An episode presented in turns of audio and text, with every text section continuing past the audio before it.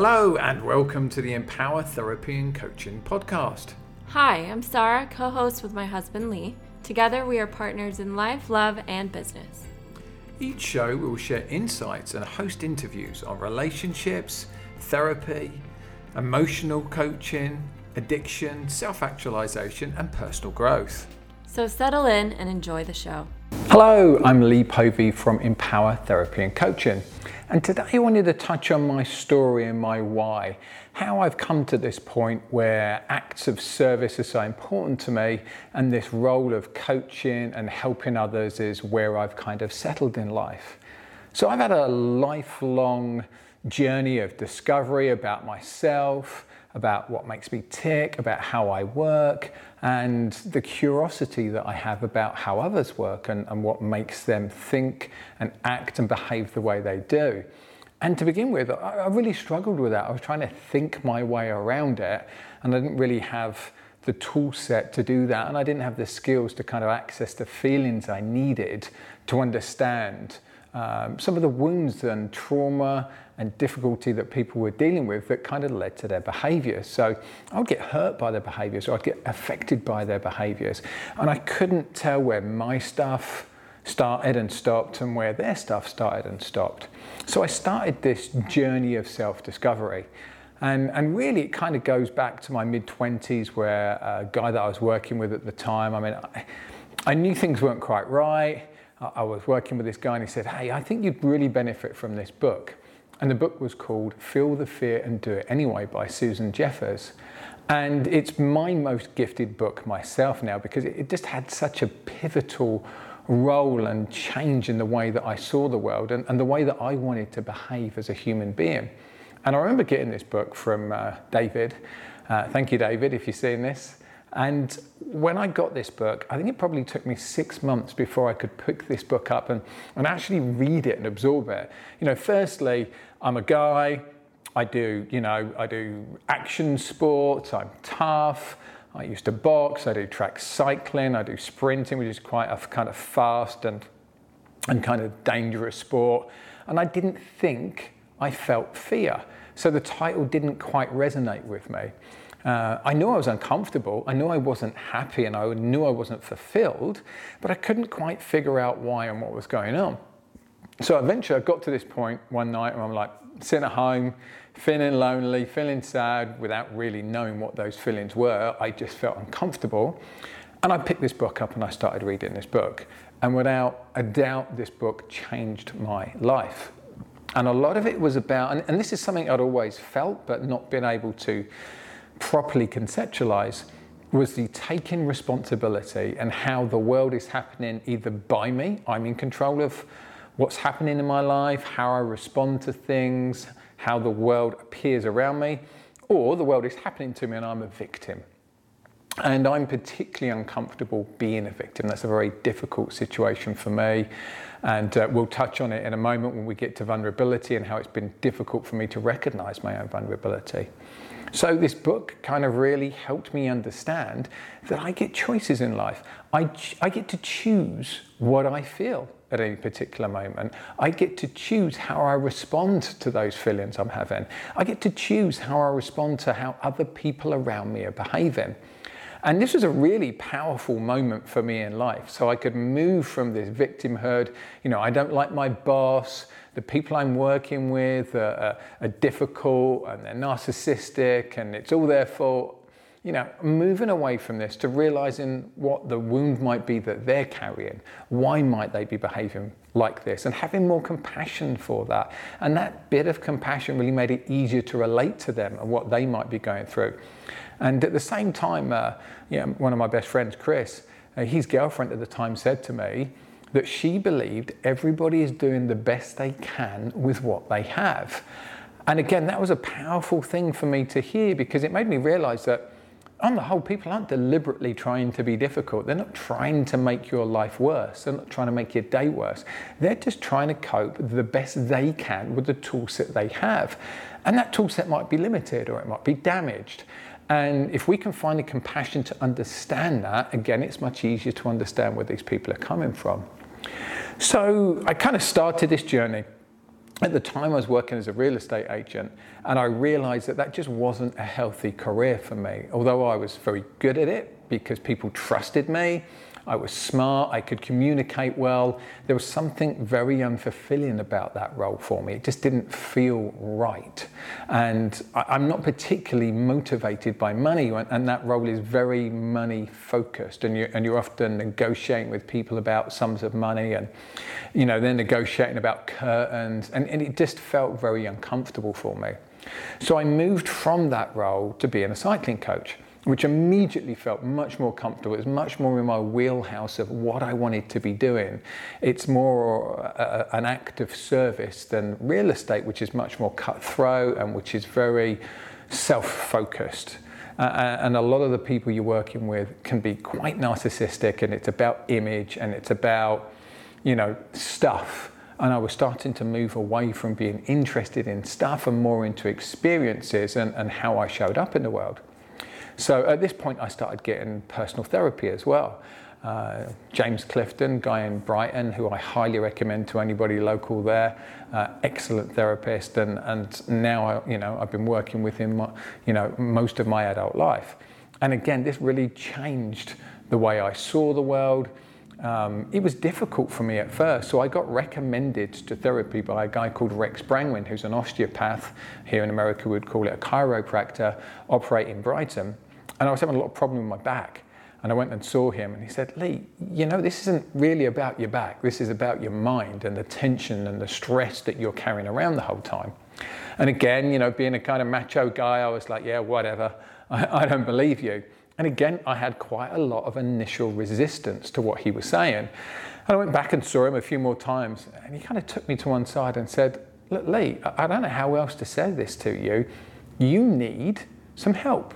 Don't see this as weakness. See this as you see, you know, training and coaching, because I was an athlete at that time.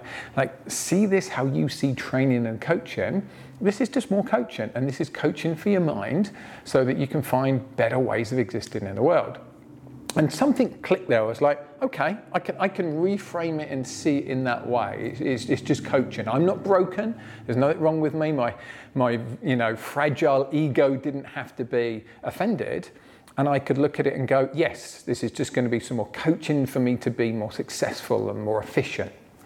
So I went and saw this guy. And, you know, as therapy is, you know, the first few sessions we're talking about family relationships. And I've had a particularly difficult relationship with my father.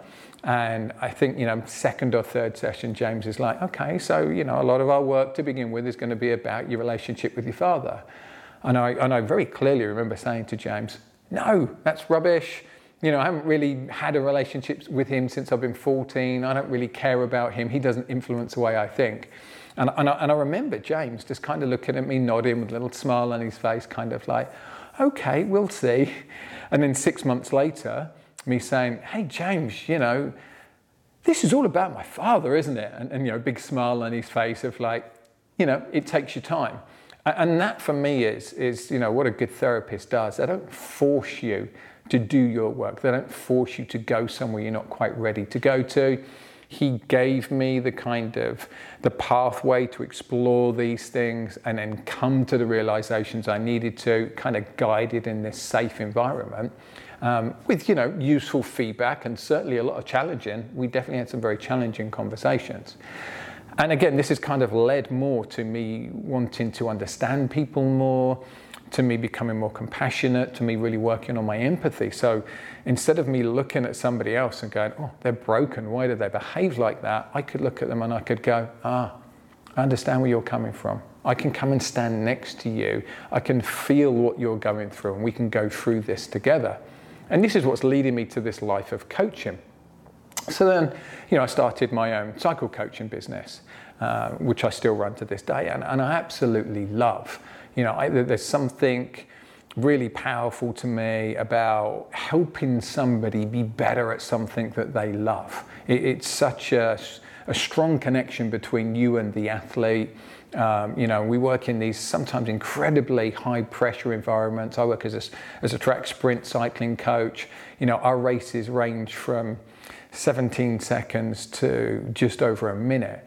So they're, they're incredibly um, high pressure situations where the athletes and myself have to think very quickly and make decisions very quickly, which can make the difference between them winning and losing, or you know qualifying for a competition and not qualifying. And and there's some real growth when you are put in that situation. Like you have to adapt. You have to really, really adapt. And what I started to realize is you know, I wasn't as good a communicator as I thought I was, and, and I wasn't as empathetic as I thought I was. And so then I had to do more skill work. And part of that was I joined a men's group.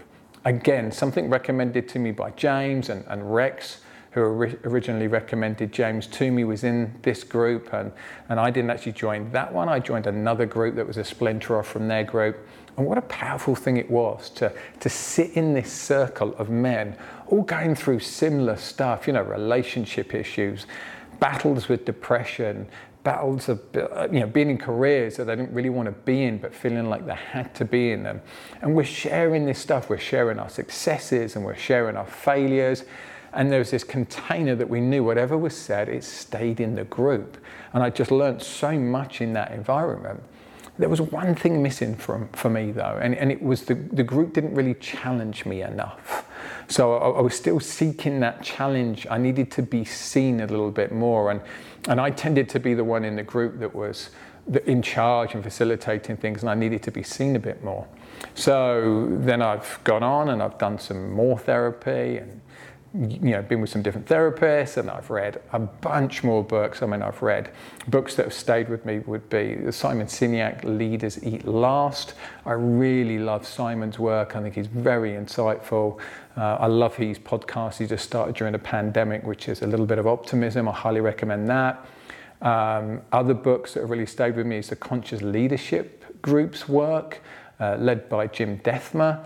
If you listen to his podcast with Tim Ferriss and the Knowledge podcast one with Shane Parrish, absolutely excellent. That that is how I want to show up in the world. It's just so curious and thoughtful and kind and helpful to people. So that's my journey. You know, this is my why. Why am I a coach? Why do I now work in the emotional coaching sphere where I lead men's groups, where I lead uh, individual men's coaching, where I do executive and team coaching, where we also offer athlete mentoring and coaching for coaches. You know, an area that's that's so kind of underserved is this area of coaches need coaches too. You know, they need support, they need feedback. The coach is the leader of the team. The, the guy in, you know, the CEO in the office, the leader of the teams in the office, often these people don't get much feedback and it can be pretty lonely and difficult at the top. So I want to serve these people. And my why for doing this is I can see that if I can help them understand themselves better, communicate better, understand how to really listen to people rather than be having conversations just to win the conversation, how we can all be better. You know, every single every single leader that I help become a better leader, their effect is on many people. And then those people go home, and those people are going to be better partners. They're going to be better fathers and, and wives. They're going to be better mothers. They're going to be better sisters and brothers and friends and colleagues. So, my why is about how we can create a better world, one person at a time, by being kind, by uh, developing our communication skills. One of the huge frustrations for me in life is that we don't put enough priority on our communication skills. Yet we spend all our time communicating with people, you know, verbally, email, text, physically, by our bodies, just by how we stand when somebody is talking to us, how we listen. Do we look at them? Do we look away? Are we asking questions? Are we repeating what we've said to them so that we're showing we're actively listening and we really understand and giving them the opportunity to go, oh, no, I think you've misunderstood what I tried to say there or what I meant to say there. You know, really powerful ways of operating in the world. So this is my why is I believe I'm called to this service of, of using the skill set that I developed over all of these years of going through these issues and these problems and these challenges myself, where I've had to upskill myself, and now being able to share that journey with others and say, hey, I can stand by your side I know where you've been. I've been there. I've seen this myself. I've been through this myself. And offering ways of using the collective knowledge. So when we do our men's groups, it's not just me as a facilitator of the group or Ryan as a facilitator of the group it's all the men in the group have some magic and power that they can add to it too. And when I work with you as an executive coach or we're leading the team, again, I don't come in and tell you how to do things. I come in and I give you the skill sets and I help you learn the skill sets and I empower you to you to do what you already know inside but are struggling to communicate. And I empower and I help you develop those skill sets so you can just become a much more effective leader, communicator, motivator, mentor. Those things are going to make a difference. So, so that's my why is like, how can I make a difference? How can I make a difference for you? How can I make a difference for my wife? How can I make a difference for my friends? How can I show up in the world and be of service? And it's a lifelong journey for me, as I mentioned earlier you know, I, I had a, a, difficult relationship with my father. My father was very narcissistic, very selfish, and I knew I didn't want to be like him. But when you're young, you know, y- y- your father is this embodiment of what a man is meant to be. So you look at how they behave and you think, that's how men behave, that's how I should be. And then I've had to spend these years unlearning those behaviors and now being the man that I want to be. And I still get it wrong at times. You know, this isn't easy work, and this journey won't suddenly stop, and I'll put my hand up and say, hey, I'm there, I've achieved it, I'm the perfect man. No such thing exists. The joy for me is in this continual dance and play that I have with others, with myself, where I can be in a situation, I can think about that situation afterwards, and I can go, hey, could I have done that differently? What would be the effect on others if I could have done that differently? And that's where I am now. So I've created Empower Therapy and Coaching that I run with my wife, Sarah. And our goal at Empower Therapy and Coaching is, you know, I want to do, I do men's groups. I want to empower men just to lead more purposeful, more connective, more thoughtful, and especially more joyous lives with everybody that they meet. You know, the world needs this. There's parts of this world that are incredibly divided right now.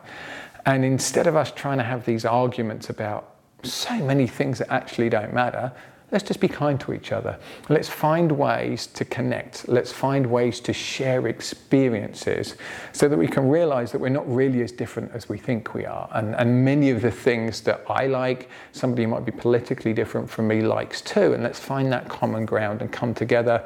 And let's just have more joy and more play in the world. So, you know, that's my why. That's, that's what created me. That's why I want to do this work. That's why I've also created Maximize Your Potential with Ryan Owens. Uh, I coached Ryan from when he was 17 years old, I think, 16 years old, uh, and he was broken. I mean, he had uh, knee issues, so he could barely ride a bike. We started with him only being able to ride a bike 15 minutes at a time, and, and he's a track sprinter. He wasn't able to do any track sprinting or any gym work. And then we built him up over time, built his confidence back up, his body back up to the point he joined the GB team. And I then stopped being his coach. He now rides for the GB team. He is a full time professional athlete, yet we've kept in very, very close contact. I still emotionally mentor him.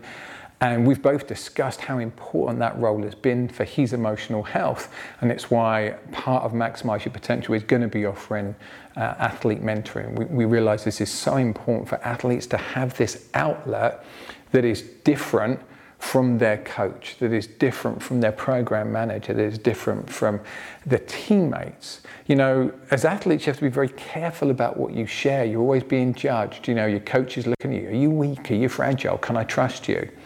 Uh, you know, you might have a sports psychologist, and the job of that sports psychologist is to help you perform at your best at events. But they also have a, a role in the team. You know, they, they have to feedback to the coach where you're at and give the coach advice about whether you should be picked for events or not.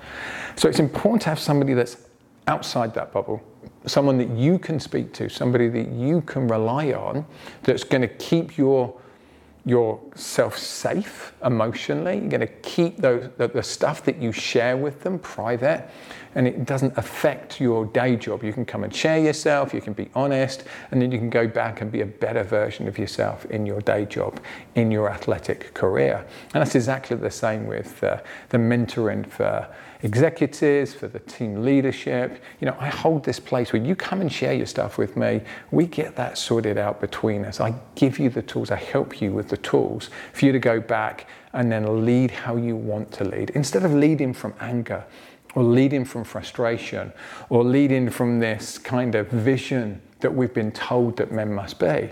You know, if you look now, our media tells us that our our kind of mentors should be athletes and Instagram stars and actors.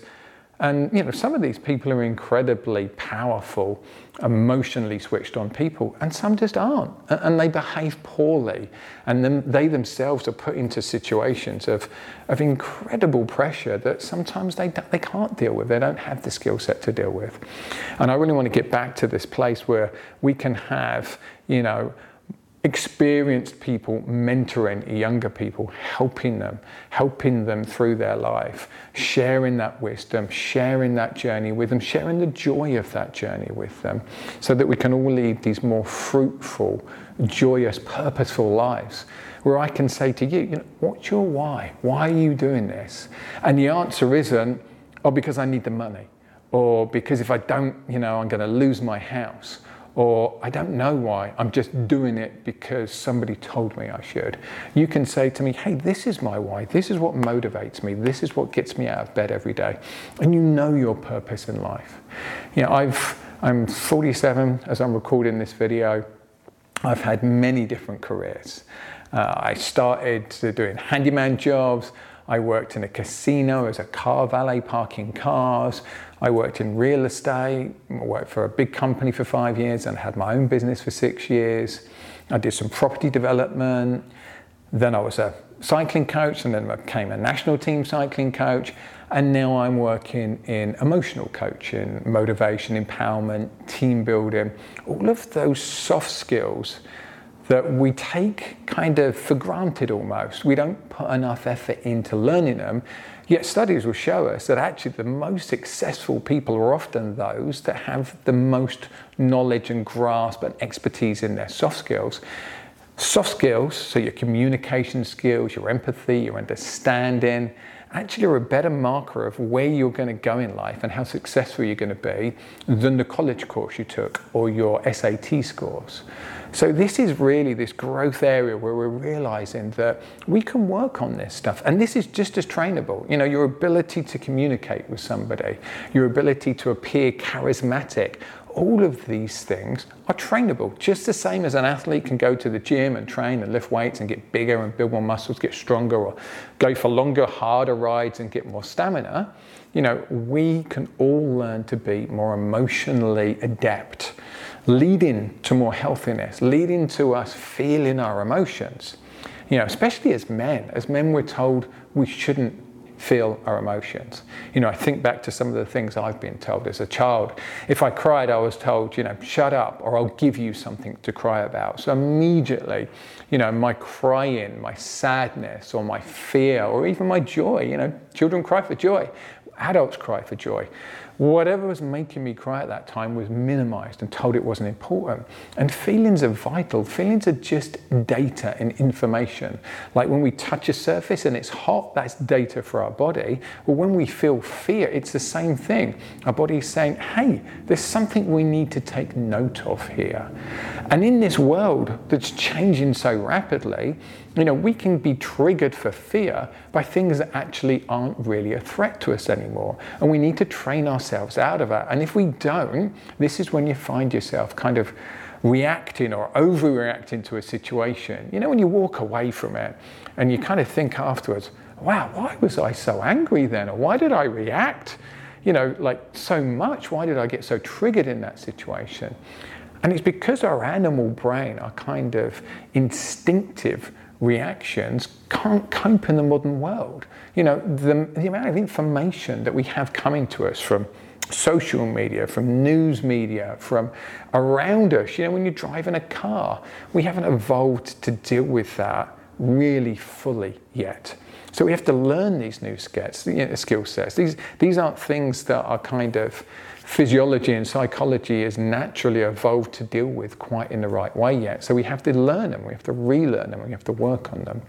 And when you do, all I can say is your life just has so much more joy. There is no way without first reading that book, then going and doing therapy and then doing the men's group and then you know more therapy and then reading more books and then practicing you know failing practicing again making mistakes doing things well and going ah okay this works for me and then doing things wrong going hey this doesn't. And all the while taking responsibility and knowing it's on me. This is my journey. I can't blame anybody else for my journey. You know if i get injured if i get sick if i get ill it's, it's all on me. It's on me how i react to that. And once we grasp that, and once we realize that there's this vast amount of information and tools out there to help us, we can all live a much more purposeful, productive, joyous, fulfilling life. That's my aim. I am here. My name is Lee Povey. I am here to be there with you, to help you through this journey, to support you through this journey, to give you loving, kind, informative feedback when you're ready for it to help you with the skill sets to give you different tool sets so that when you come to these situations, you can choose to behave in a different way. Instead of walking away from a situation and going, oh, why did I do that? Why did I say that? Why did I behave like that? You can walk away from a situation and either not even notice that it happened because you dealt with it so swiftly and skillfully, or walk away and go, ah, that's how I wanted to deal with it. I'm really pleased with how I was able to stay present. I didn't get triggered. I could stay present, I could stay cognizant, and I could think clearly and carefully about how I wanted to walk my way through that situation, whatever the challenge that might be presented to you. One last thing I want to leave you with is, and this is part of my journey, is how the obstacles that we face, and this is another book that I loved, The Obstacle is the Way by Ryan Holiday how the obstacles that we face can either be positive or negative. We can look at that obstacle and we can say, it's ruined my life. You know, I got cancer and my life is, is over. Or, or, you know, I lost my job. You know, what am I going to do? My life is over. And, and you know, as a stoic, as somebody that, that looks at these obstacles and, and looks, hey, what is my lesson? What can I learn here? I want to share a personal story. So in 2010, I was racing my bike and I crashed. Uh, I was in a race with a, with a guy that I'd raced a few times, and they always seemed, for some reason, with this guy to be, you know, a little bit kind of heated. There seemed to be this extra little bit of rivalry there, and and this time it really came to a head. We bumped into each other. I thought for one second, oh, we got away with it, and then suddenly we're on the floor. Uh, and it was a bad crash. I dislocated my shoulder in the crash and then end up, ended up breaking numerous bones in my shoulder. I couldn't use my arm. Um, I, I, went back home, had to drive back home that night, four hour drive, that's pretty grim.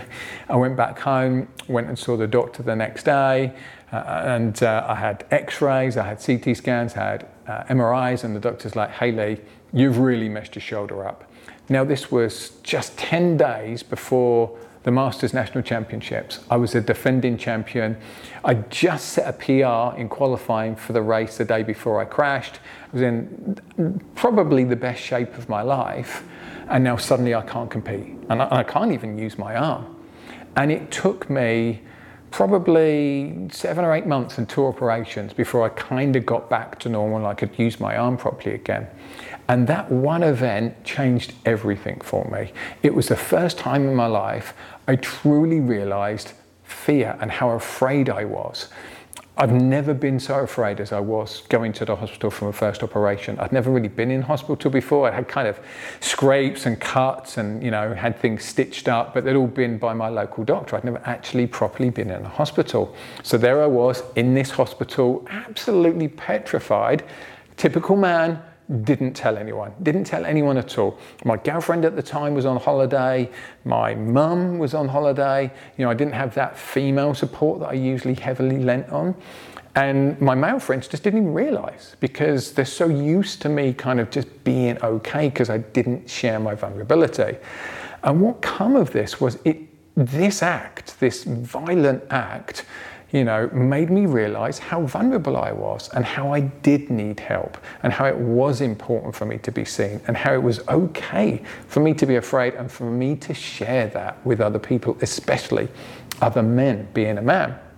And after this, I fairly quickly split up with that partner as I realized they, they couldn't cope with my vulnerability. The relationship worked when I was the one who was kind of, you know, okay and everything was okay and they were the vulnerable one. Uh, and now there was this dynamic change. They really didn't like it and, and I, I didn't like it. That relationship didn't work. And I realized I needed to change so many of my relationships because my relationships were based off of this me being okay position, which really was a position of like me being a little bit above everybody, looking down and going, hey, I'm better than you, then I'm okay. And I, and I preferred to be with people when they were more vulnerable, and I wasn't really showing them me. And, and, I had some great discussions with my friends, and, and some, you know, I let go. I realized these friendships weren't working, and others, our friendships have improved dramatically from me sharing hey, I need to be vulnerable. This is on me. I need to own that I didn't share that with you. And then I had a second operation six months later, and I had a bunch of friends come to the hospital with me. It was the first time, nobody came with me. I was all by myself. And this time, you know, I allowed myself to share that I was vulnerable, and my friends were so supportive. And, uh, you know, they realized that, and, and, and they owned that they hadn't even seen that in me before. And if I hadn't have had that crash, I don't think I would have left that relationship like I did. I wouldn't have realized how important it was for me to, to be able to get in touch with my vulnerability and to, to, to show who I really was in the world. And that wouldn't have led to me then being able to be strong enough to realize that you know I needed to move to a different country, to move in here, to meet my lovely wife, and then creating the life and the business that we have here. So it's amazing from that one thing that at the time was, you know, so upsetting to me to crash, to injure myself, to not be able to race, to not be able to defend my championships, to then going on and winning many more championships uh, and actually getting even faster, you know, rehabbing, getting faster, learning new ways of training, being more open to trying different ways of training. And then uh, uh, ended up in a whole other country, which I moved to by myself because I now knew that I could cope with the adversity. So please, you know, my, my want from, from this story for you is, is see adversity as the gift that it can be. And there's always something to learn in that adversity and often about ourselves and how strong we are and what we can really cope with. Thank you for listening to this week's episode. If you like what we do, please engage with us at Empower Therapy and Coaching on Instagram, Facebook, and YouTube, or check out our website, empowertherapyandcoaching.com please tell us what topics you'd like us to cover, who you would like to see us interview, and any suggestions you have for the show. To work with us, email info at empowertherapyandcoaching.com. We look forward to hearing from you.